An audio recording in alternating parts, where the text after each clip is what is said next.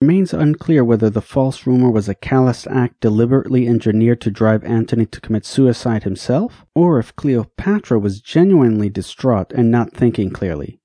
Whatever the case, Antony was so overwrought that he could see no other recourse than doing what any true noble Roman would do in the event of his defeat fall upon his sword.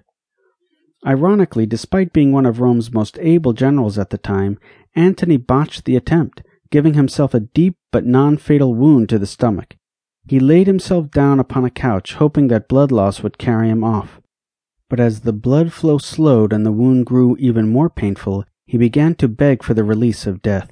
Hearing of his plight, Cleopatra was horrified at what she had done and commanded that Antony be brought to her. Even in his death throes, Antony was so happy to hear that she was alive that he consented, even though this required his being lifted through a window, since Cleopatra had barricaded herself in her quarters. He died shortly thereafter in her arms.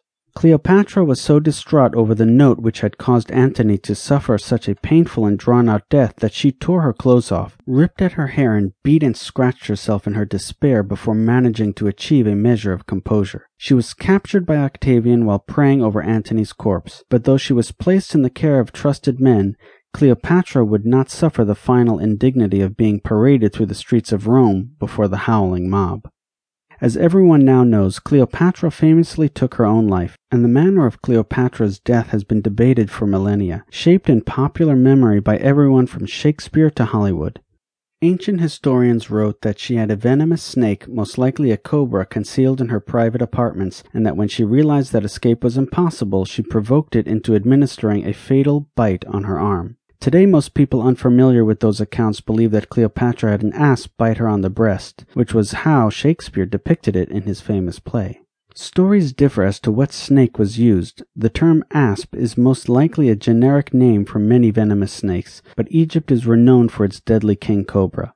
And if it was kept deliberately or came to there by accident. Some historians even argue that there was no snake at all, and that Cleopatra poisoned herself with hemlock, as Socrates had done. Still others claim Octavian had her killed, which seems contrary to the widely assumed belief that Octavian intended to parade her as a captive through the streets of Rome in a triumph. The tragic fates of two of history's most famous lovers are well known, but their deaths had long-lasting effects. Cleopatra VII, Thea Philopator, was the last of the Ptolemies. Her line, which had lasted approximately three centuries, was extinguished with her. Her son Caesarion was almost certainly murdered soon after her death on the orders of Octavian, as all traces of him mysteriously disappear from the historical record. So the dynasty that Alexander's general had founded in the wars of the Diadochi came to an abrupt end. Octavian quickly took advantage of his victory by having Caesarion and Antony's eldest son quietly assassinated, but he scored a propaganda victory by also pardoning most of Antony's soldiers. After Antony's death, he was subjected to damnatio memoriae, damnation of the memories, by Octavian, and ironically it was Cicero's son, Cicero Minor, who had the satisfaction of announcing Antony's death to the Senate.